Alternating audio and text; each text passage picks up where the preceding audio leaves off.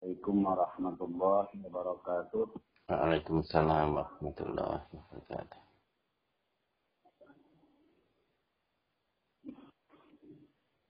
Bismillahirrahmanirrahim. Alhamdulillahi rabbil alamin. Wassalatu wassalamu ala ashrafil anbiya wal mursalin.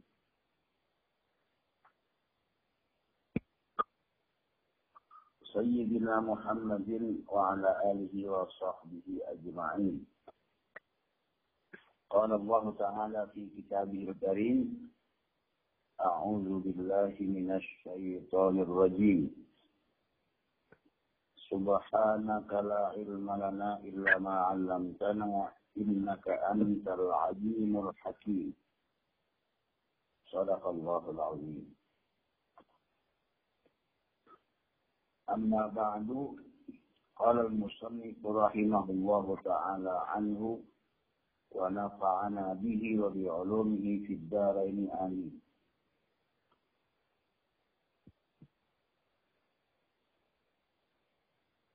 masih dari bagian khauf dan roja yang sudah kita mulai baca pada kesempatan yang kemarin yang telah lalu Sampailah kita pada judul tentang khaufnya para nabi atau rasa takut yang ada pada para ambiya, para nabi kepada Allah Subhanahu wa taala.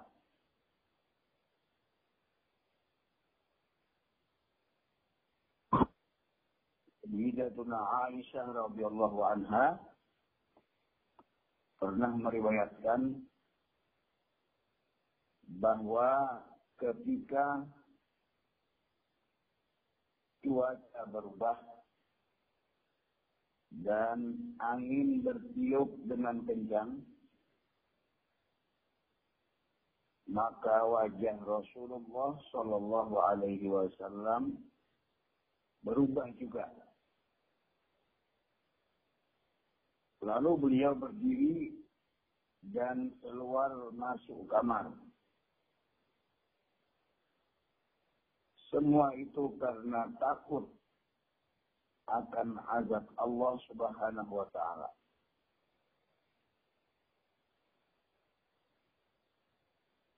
Beliau juga pernah membaca beberapa ayat dari surat Al-Haqqah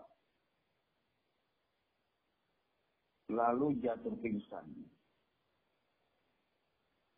Dua hal ini menggambarkan bahwa Rasulullah Shallallahu Alaihi Wasallam juga mempunyai rasa takut,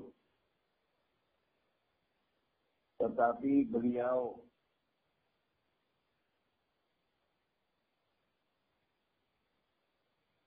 takut karena akan adanya azab Allah Subhanahu wa taala. Jadi terutama ketakutan beliau adalah turunnya azab Allah ke dunia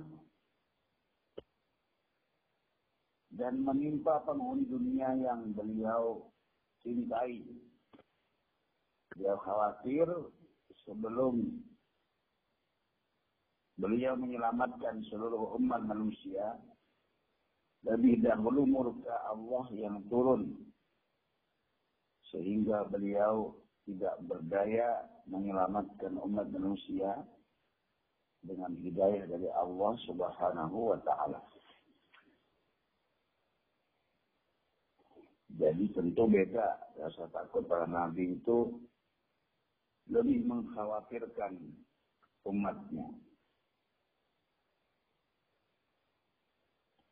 Allah Subhanahu wa taala kata Imam Ghazali berfirman wa kharra Musa sa'iqa dan jatuhlah Nabi Musa dalam keadaan pingsan.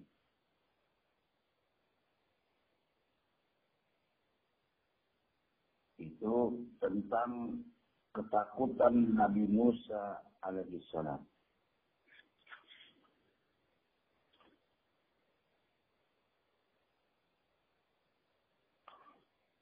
Rasulullah Shallallahu Alaihi Wasallam juga pernah melihat wajah malaikat Jibril di sebuah dataran rendah yang luas. Lalu beliau pun pingsan. Beliau pernah bersabda, "Mahaja'ani Jibrilu qattu illa wa huwa yar'adu khawfan min al-jabbari jalla jalaluh." Tidak pernah sekalipun malaikat Jibril mendatangiku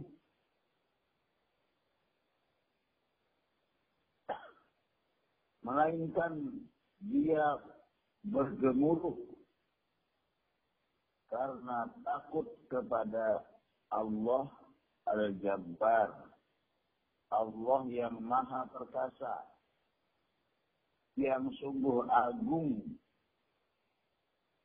kebesarannya. Diceritakan bahwa suatu ketika setelah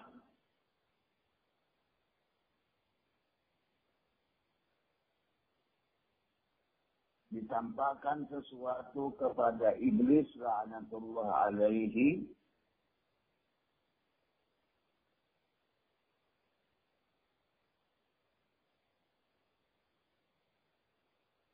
Jibril dan Mikail alaihissalam mulai menangis. Lalu Allah berfirman kepada mereka berdua. Mengapa kalian mengapa kalian menangis seperti ini?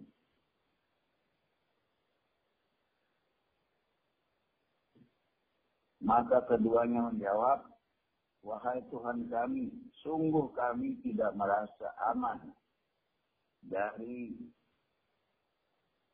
tipu dayamu.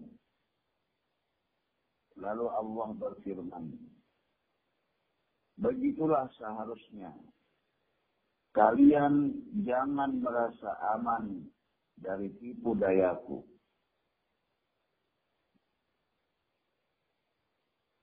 Imam Ghazali menyampaikan sebuah riwayat bahwa Abu Darda berkata,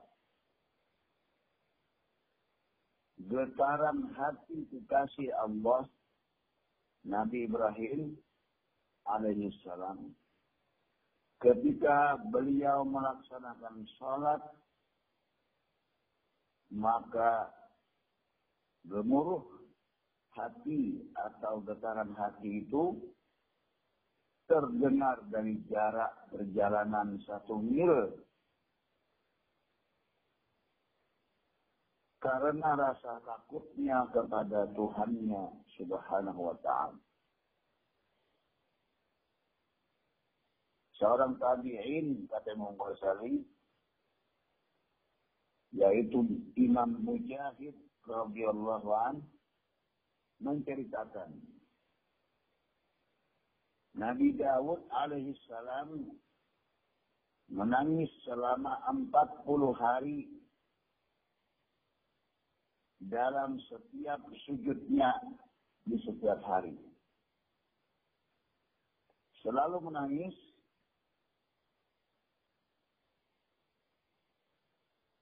tanpa pernah mengangkat kepala.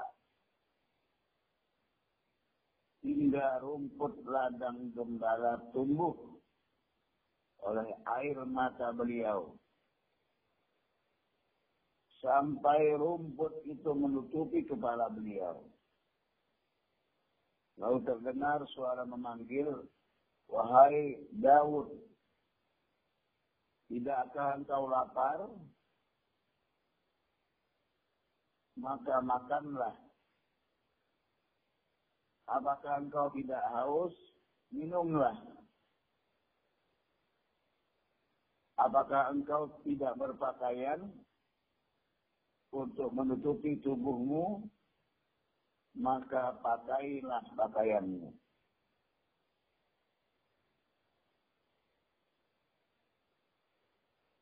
Disebutkan juga Nabi Daud alaihi salam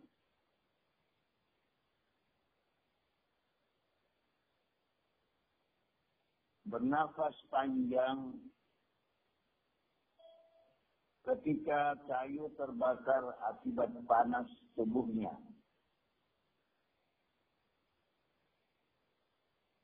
Kemudian Allah Subhanahu wa taala menurunkan anugerah berapa? Menurunkan anugerah ampunan dan taubatnya diterima oleh Allah Subhanahu wa taala. Kemudian Nabi Daud alaihissalam berdoa,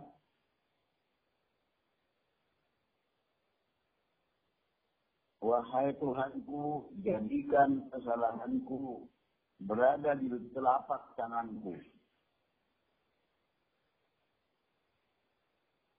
Maksudnya tidak sampai merasuk ke dalam hati beliau. Maka kesalahan itu pun tertulis di telapak tangan beliau. Sehingga beliau tidak sanggup lagi membentangkan tangannya untuk makan, untuk minum, dan mengerjakan pekerjaan yang lainnya. Melainkan setiap kali dia melihat telapak tangannya, di mana di situ tertulis kesalahannya, maka beliau pun menangis. Kata Imam Ghazali juga diriwayatkan dari Al-Mujahid mengatakan Nabi Daud alaihissalam pernah disuguhi gelas. Dan yang dua per tiga dari gelasnya itu berisi air. Maka ketika beliau memegangnya, memegang gelas itu, beliau melihat kesalahannya. Maksudnya teringat kesalahan beliau. Maka dia tidak meletakkan gelas pada bibirnya sebelum atau sampai penuh gelas itu oleh air matanya. Jadi sambil menangis ketika akan minum teringat kesalahan, menangis sejadi-jadinya ketika dia mulai minum, tak terasa air minumnya yang dua per tiga saja berisi air, sudah penuh rupanya tercampur dengan air mata beliau. Dan juga dikisahkan bahwa Nabi Daud alaihissalam pernah menengadahkan wajah beliau ke arah langit. Kemudian sampai beliau meninggal wafat karena merasa malu kepada Allah Subhanahu wa taala.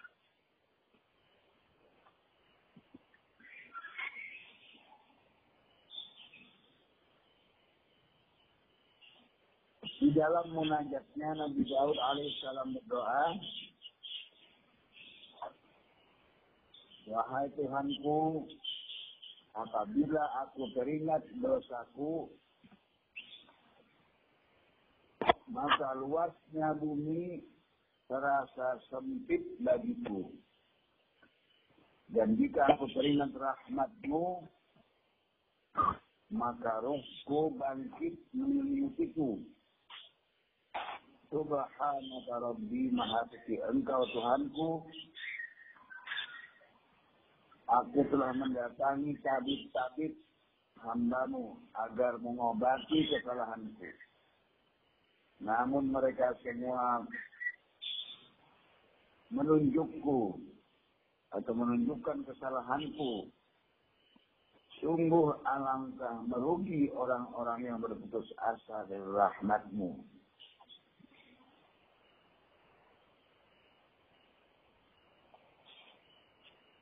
Imam Ghazali menyampaikan juga bahwasanya Al-Fudail bin Ayyab rahimahullah seorang wali daripada aulia Allah mengatakan Aku pernah mendengar riwayat bahwa pada suatu hari Nabi Daud alaihissalam teringat akan dosa-dosanya.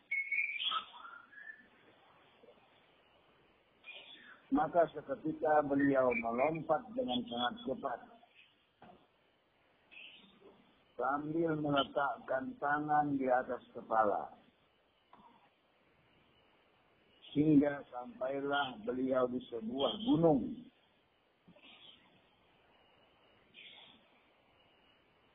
Maka beliau dikerumuni oleh binatang buas. Kemudian beliau berkata, Pergilah. Aku tidak menginginkan kalian Aku hanya menginginkan setiap tangisan, setiap air mata yang menyesali kesalahan.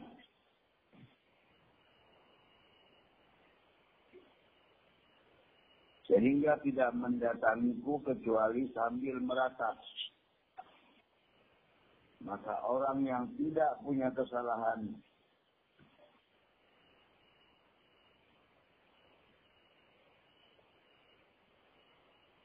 apa yang akan dia perbuat kepada Daud yang berlumut dosa. Jadi beliau minta dibantu untuk ditenangkan dari rasa berdosa.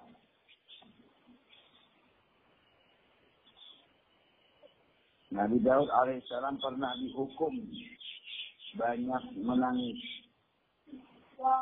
Dia berkata, biarkanlah aku menangis sebelum datang suatu hari yang penuh tangisan, yaitu hari kiamat. Sebelum tulang terbakar dan usus menyala, dan sebelum malaikat yang kejam, yaitu malaikat azab, dan berwajah seram, diutus oleh Allah. Malaikat yang tidak pernah berhaka kepada Allah dan yafalu ma yu'marun dan melakukan apa pun yang diperintahkan kepada mereka.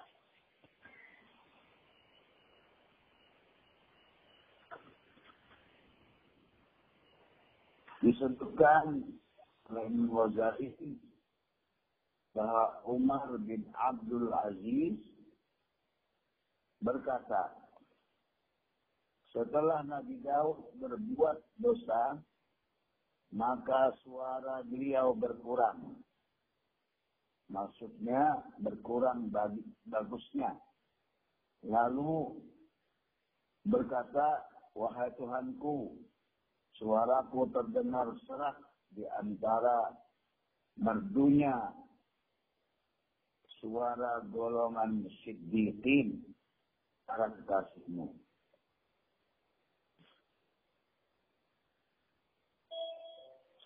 Diriwayatkan juga bahwa ketika Nabi Daud alaihissalam menangis dengan sangat lama Namun tangisan beliau tidak lagi bermakna sehingga kesabarannya hampir habis dan dia sangat berduka. Kemudian memohon kepada Allah Ya Rabbi, wahai Tuhanku, tidakkah engkau kasihan mendengar tangisanku? Maka Allah mewahyukan kepadanya, wahai Daud, engkau melupakan dosamu dan hanya mengingat tangisanmu. Maka Nabi Daud berkata, Wahai Tuhanku, wahai junjunganku, bagaimana aku lupa akan dosaku. Sedangkan ketika membaca Zabur, air mataku tidak berhenti mengalir. Hembusan angin berhenti, burung menaungiku di atas kepalaku. Dan binatang liar datang ke mihrabku. Ya Rabbi ya Maulai, wahai Tuhanku, wahai junjunganku, sungguh keliaran macam apa yang ada di antaraku dengan hadratmu. Maka Allah mewahyukan kepada beliau, Wahai Daud,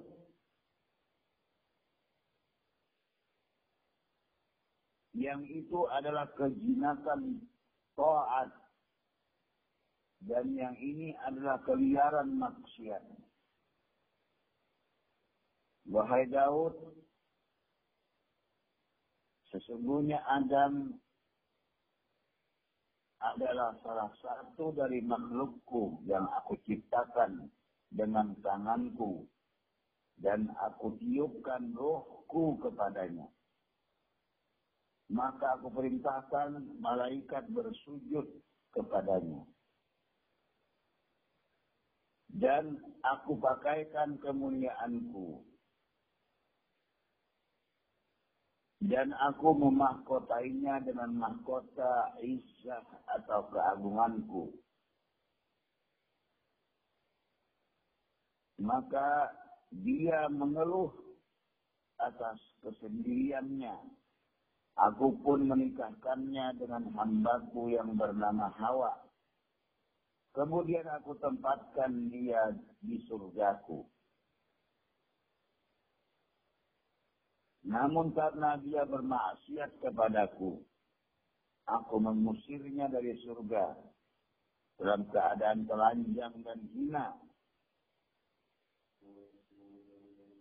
Wahai Daud, dengarkan aku dan kebenaran yang aku katakan.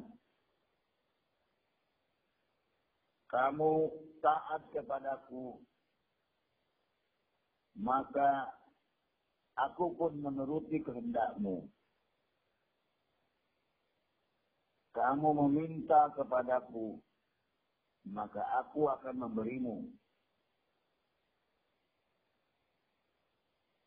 Kamu bermaksiat mendurhakaiku, maka aku akan menunggu, menangguhkan usiamu. Jika kamu kembali sebagaimana keadaanmu semula, maka kami akan menerima kamu.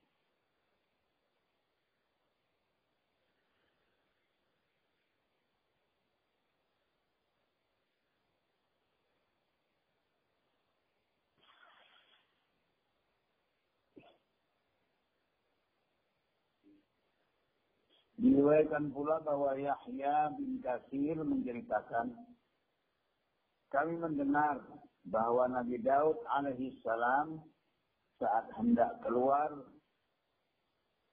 berdiam terlebih dahulu selama tujuh hari tanpa makan dan minum dan mendekati istri-istri beliau. Sehari sebelum keluar, disiapkanlah mimbar di tanah lapang. Lalu dia menyuruh putra putranya yaitu Nabi Sulaiman agar mengumandangkan suara panggilan yang memenuhi pelosok negeri dan sekitarnya. Yaitu negeri Riau, negeri Akam, dan Al-Barari Maka datanglah binatang buas dari Riyadh. Berdatang ke, berdatanganlah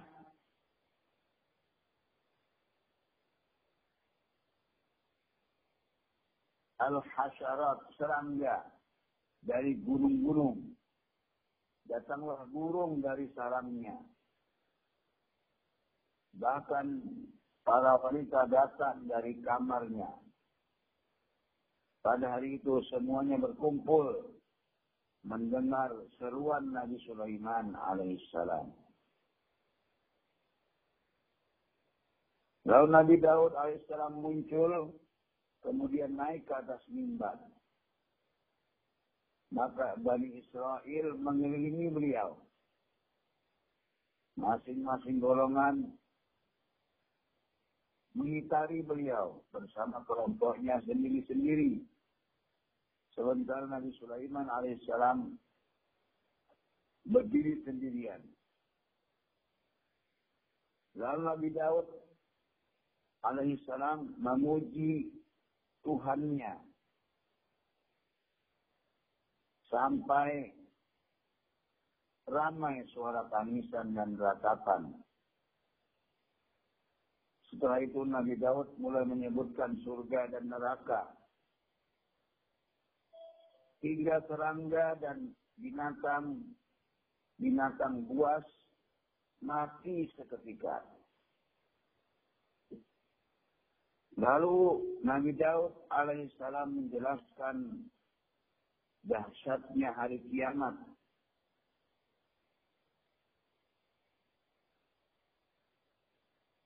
serta menyebutkan kesalahan dirinya sendiri sambil meratap-ratap. Sampai-sampai sekelompok dari setiap makhluk yang mendengarnya mati seketika.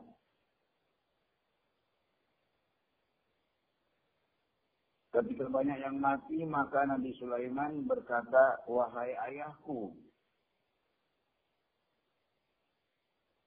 engkau telah membuat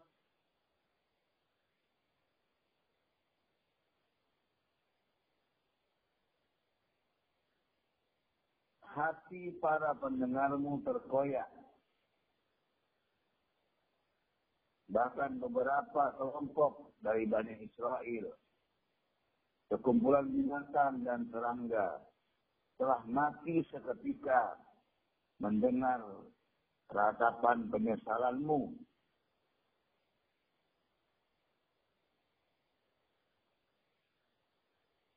Lalu Nabi Daud alaihissalam berdoa. Maka ketika beliau berdoa, tiba-tiba sebagian budak Bani Israel berseru, Wahai Nabi Daud, sungguh engkau telah mempercepat meminta balasan kepada Tuhanmu. Maka pingsanlah Nabi Daud alaihissalam.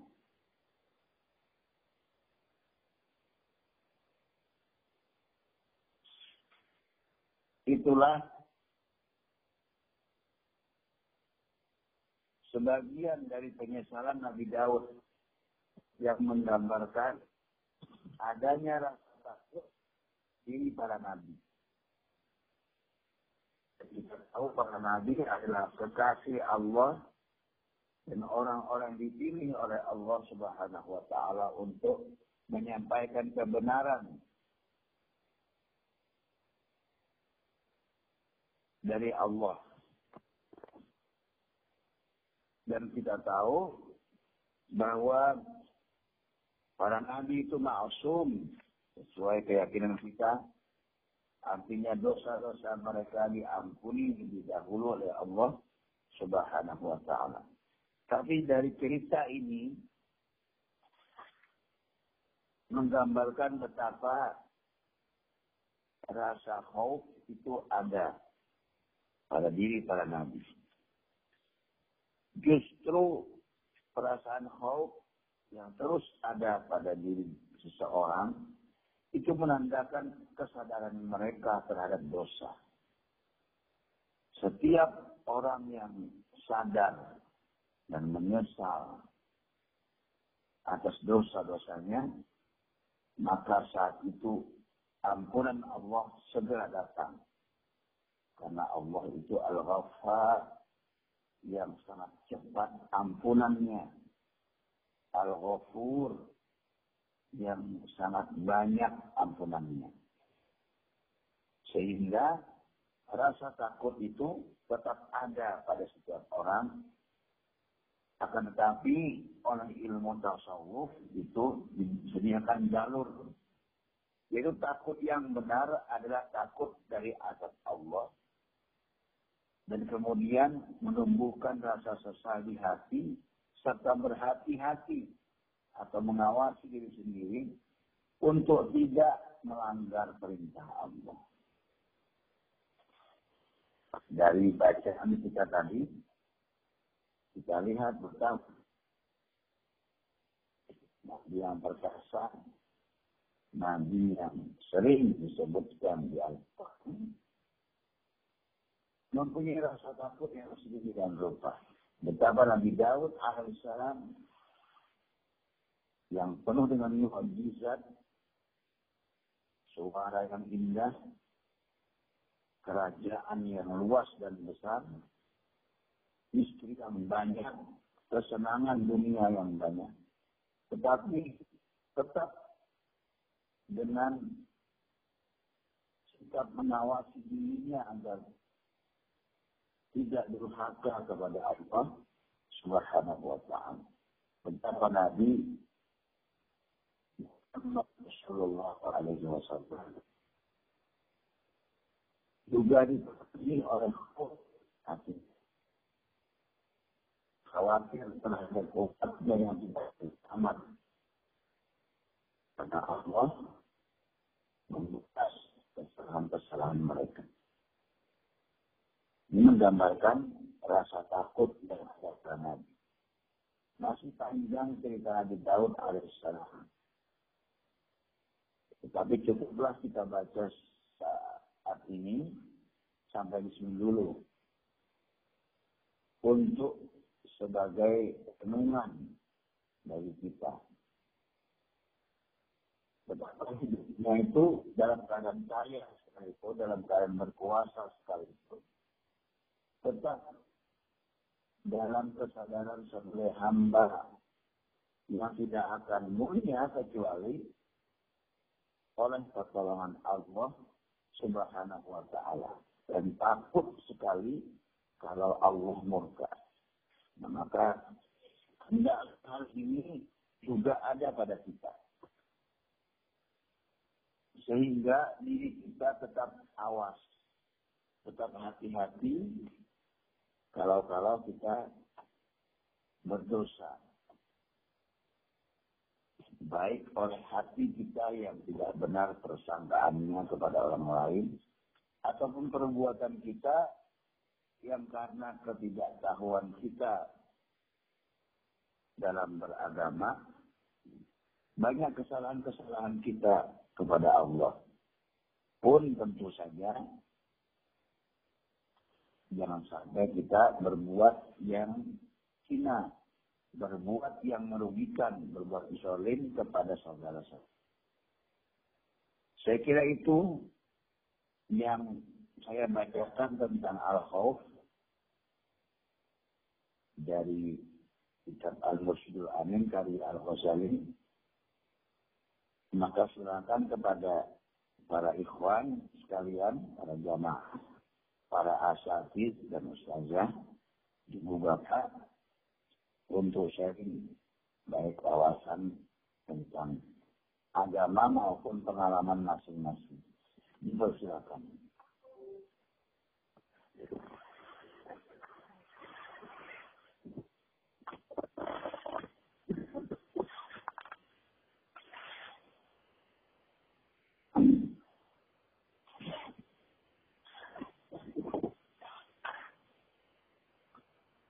Silakan. sudah ada yang tanya di Zoom, Ustaz? Baik. Sementara ini belum. Oh iya.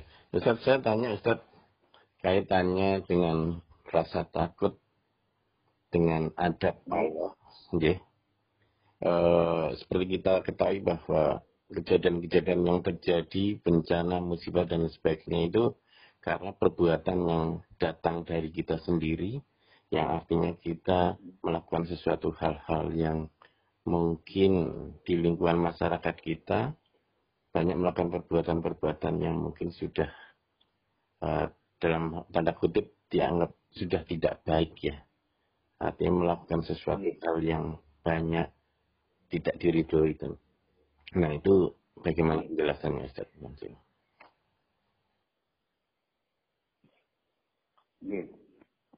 Baik. Jadi perbuatan manusia ini sesuai janji Allah akan dihisap, dihitung, dinilai. Dan tentang perbuatan salah yang dilakukan oleh manusia di dunia, memang azabnya ditunda di akhirat kelak. Setiap perbuatan dosa. Kecuali dosa karena durhaka kepada kedua orang tua dan karena perbuatan zolim yang merugikan orang banyak. Dua hal itu yang dengan kehendak Allah bisa disegerakan di dunia. Ini kaidahnya. Ya, pada dasarnya seluruh kesalahan akan diperhitungkan di akhirat. Waktunya ketika sudah hari kiamat. Dan juga akan diazab di sana. Kecuali dosa kepada kedua orang tua dan dosa karena perbuatan zalim. Itu kesimpulan berdasarkan ilmu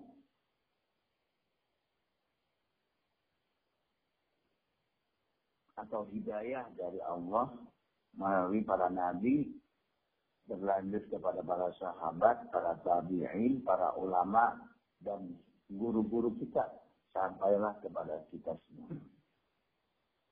Tetapi di atas semua itu Allah Subhanahu wa taala Maha berkehendak dan Maha berkuasa terhadap segala sesuatu. Maka semua kesalahan yang akan ditunda azabnya itu bisa saja. Azabnya itu datang saat masih dunia. Karena walaupun kaidahnya berlawanan dengan hal itu, tapi Allah Subhanahu wa taala bebas berkehendak, tidak terbatas oleh persangkaan kita. Maka kita akan khawatir kalau-kalau di luar kebiasaan. Semua bencana itu selain karena memang ujian terhadap orang-orang beriman, tapi juga karena azab oleh Allah kepada segelintir orang yang berbuat salah di sekian banyak orang. Ini yang kita khawatirkan. Sebagaimana firman Allah yang meliputi nasihat itu sebuah firman disebutkan dalam Al-Quran. Wattaqu fitnatan la tusibanna al-ladina zalamu minkum khassah. Atau kama Allah. Ya, kira-kira artinya begini. Hendaklah kalian takut dengan penuh ketakwaan kepada Allah akan azab Allah yang datang di dunia yang menimpa kali yang menimpa kalian atau menimpa orang-orang azab yang tidak menimpa orang-orang zalim saja dunia. dari situ para ulama menyatakan setiap bahkan didasarkan pada hadis bahwa setiap orang berbuat dosa maka turun azab Allah tetapi azab itu akan mengenai orang-orang sekitar yang tidak berbuat dosa berbuat, berbuat zolim bukan orang zolimnya saja yang diazab tetapi semuanya mungkin dalam wujud bencana. Setiap orang yang tinggal di daerah bencana itu, maka terkena walaupun tidak berbuat dosa. Langsung. Itu sunnatullah. Tapi bagaimana adalah urusan agamanya.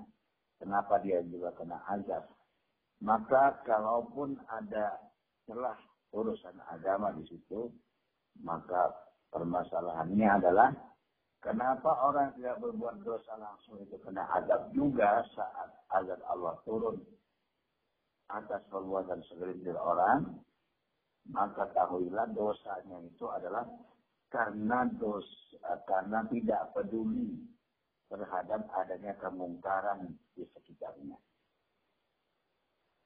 Jadi karena dia berbuat melanggar sabda Rasulullah juga.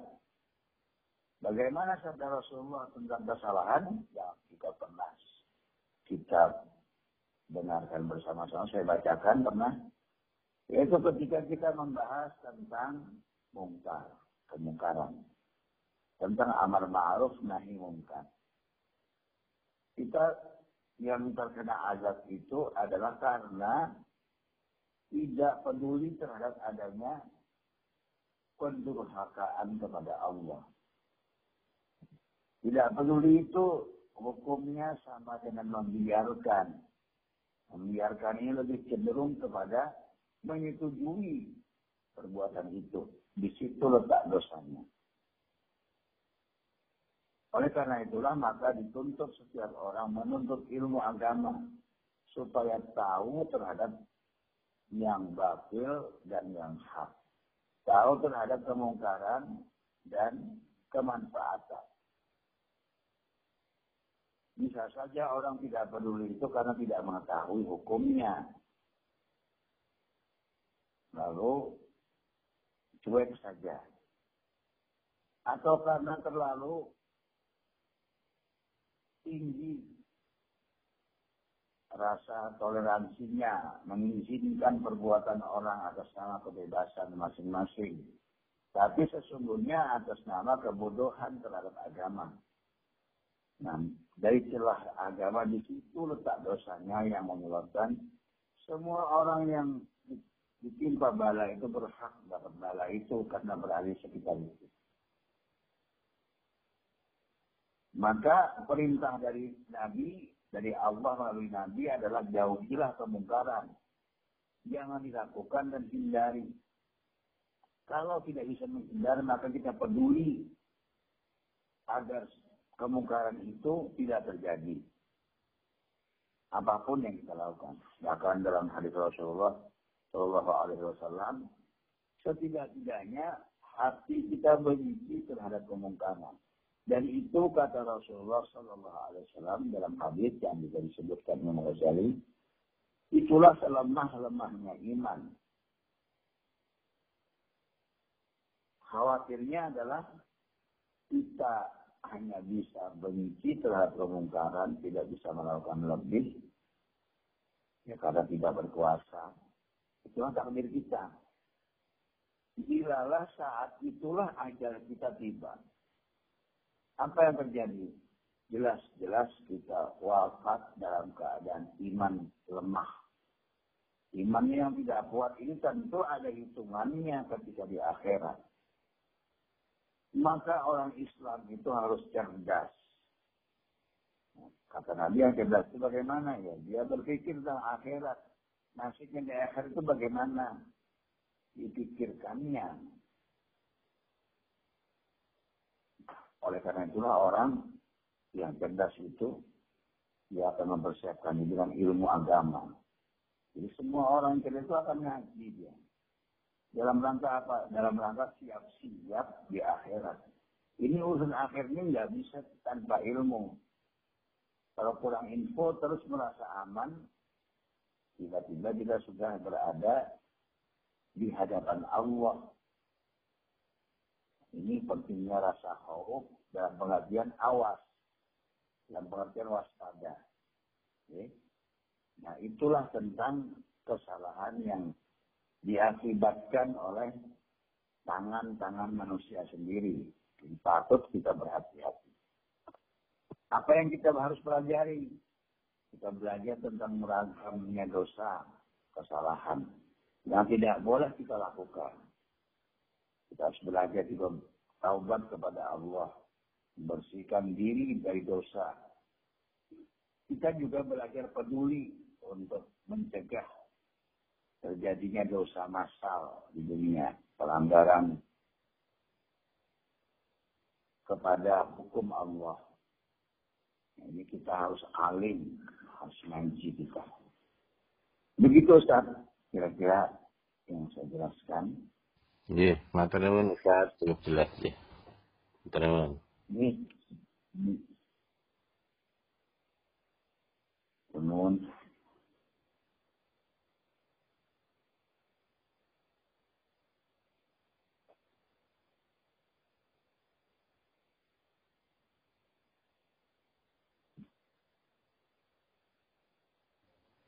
Di jalur Zoom ada yang tanya, Ustaz? Seperti tidak ini. Oh ya, monggo.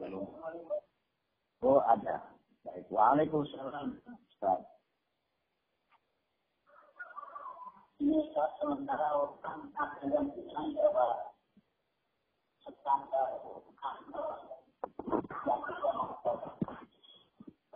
itu cukup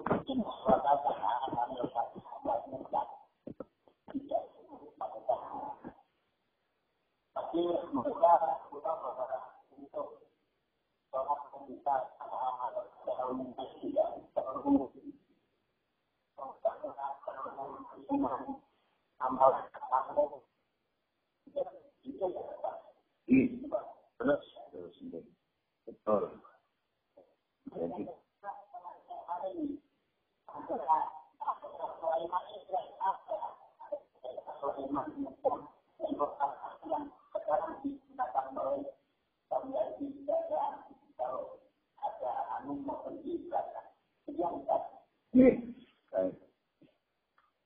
Yang pertama tentang sholat yang mencegah kemungkaran dan keji itu betul perkaranya adalah pada sholatnya itu yang kita tidak akan pernah tamat belajar sholat ini untuk terus menyempurnakan sehingga bahkan seorang ulama pernah menyatakan saya mencita-citakan berharap betul seandainya satu saja sholat saya itu saya ketahui betul diterima maka saya akan menghibahkan seluruh harta saya katanya.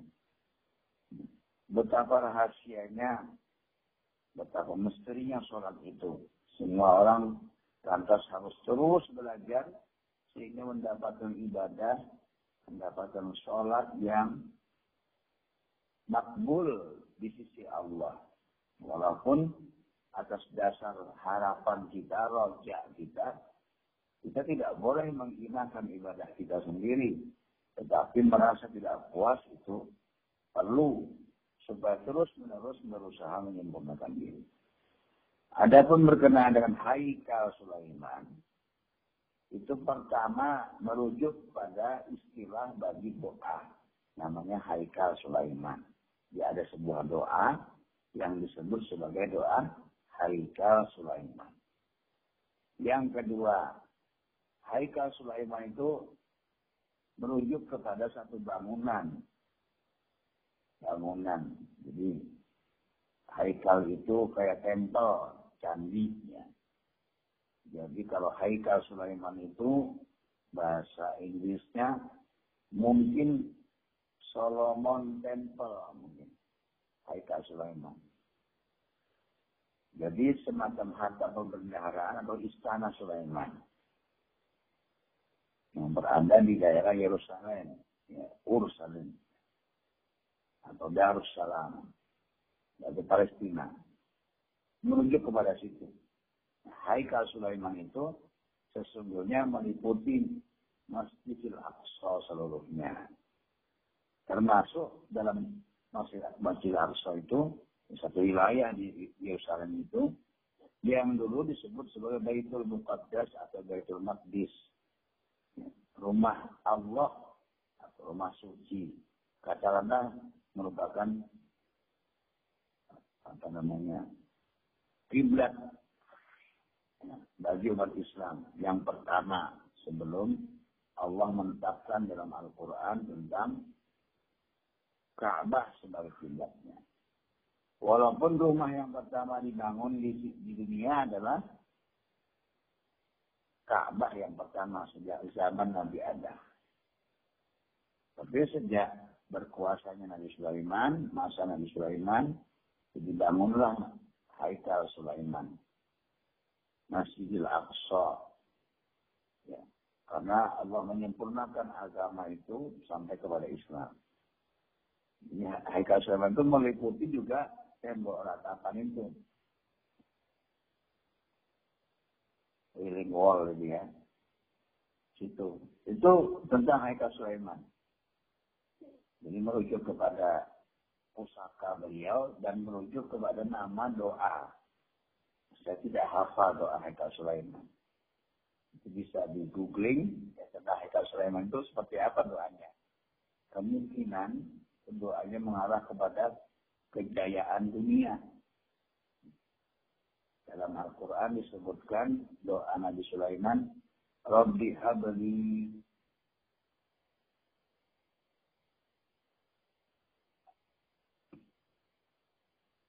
mulkan layan bagi di ahadin min ba'di. Ya Allah, berilah kepadaku satu kerajaan, satu kekuasaan yang tidak patut engkau berikan kepada orang lain. Doa yang dahsyat Nabi Sulaiman. Begitu Pak Hos, jawaban saya.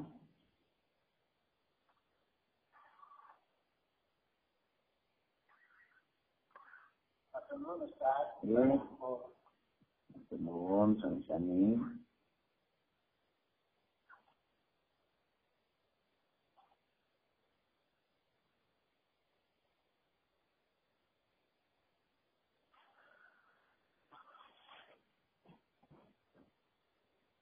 Mungkin sudah tidak ada Ustaz. Ya, kalau sudah nggak ada, kita cukupkan dulu, Ustaz Alabi. Ya, malu. Ya, berdoa ya. Ya, malu Ustaz. Ila Mustafa Rasulullah Muhammadin sallallahu alaihi wasallam. وعلى آله وأصحابه وأزواجه وذرياته وأهل بيته أجمعين. فيقول لله لهم الفاتحة أعوذ بالله من الشيطان الرجيم بسم الله الرحمن الرحيم الحمد لله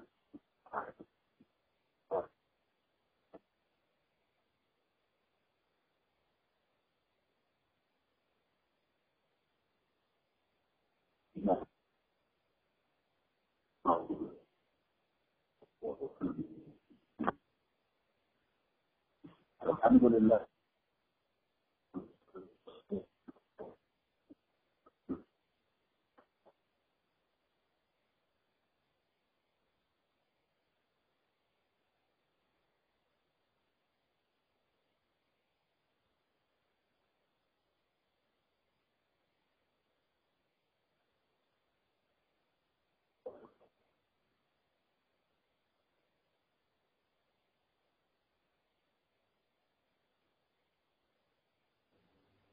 Di jalur telepon putusnya. Ya. Berarti masih ada Ustaz. Ini. Suaranya nggak keluar di telepon Ustaz. Ya. Itu isi nyambung kok.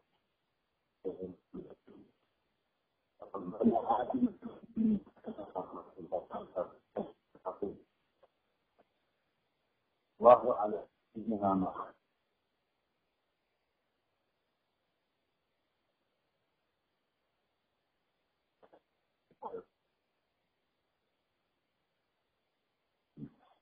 Muhammad. Bismillahirrahmanirrahim. Rahmanirrahim. Malik yawmiddin. Iyyaka na'budu wa iyyaka nasta'in. اهدنا الصراط المستقيم صراط الذين أنعمت عليهم غير المغضوب عليهم ولا الضالين آمين Baik, Ustaz tadi ada yang dibicarakan, barangkali ada yang tertinggal. Hmm, tadi di telepon sempat hilang doanya Ustaz. Tapi mangga. Baik. Baik, tadi tadi terdengar nih. Iya masih tersambung Ustaz. Cuma pas doa tadi ada putus sedikit. Ya, ya mudah-mudahan Allah maha mendengar dan Allah yang hasilnya itu dari doa itu justru yang terkabul itu. Amin, amin ya Allah. Amin, amin, amin ya Allah. Ada yang sempat tidak terdengar deh. Baik. Ya, Ustaz, itu saja yang saya sampaikan dalam kesempatan kali ini. Mohon maaf sekali uh, kalau ada hal-hal yang kurang dan atas kesalahannya. Saya akhiri dengan ucapan wallahul muwaffiq ila aqwamit thariq. Wassalamualaikum warahmatullahi wabarakatuh. Waalaikumsalam. Matur nuwun Ustaz. Sami-sami jazakumullah ahsanal jazaa. Amin.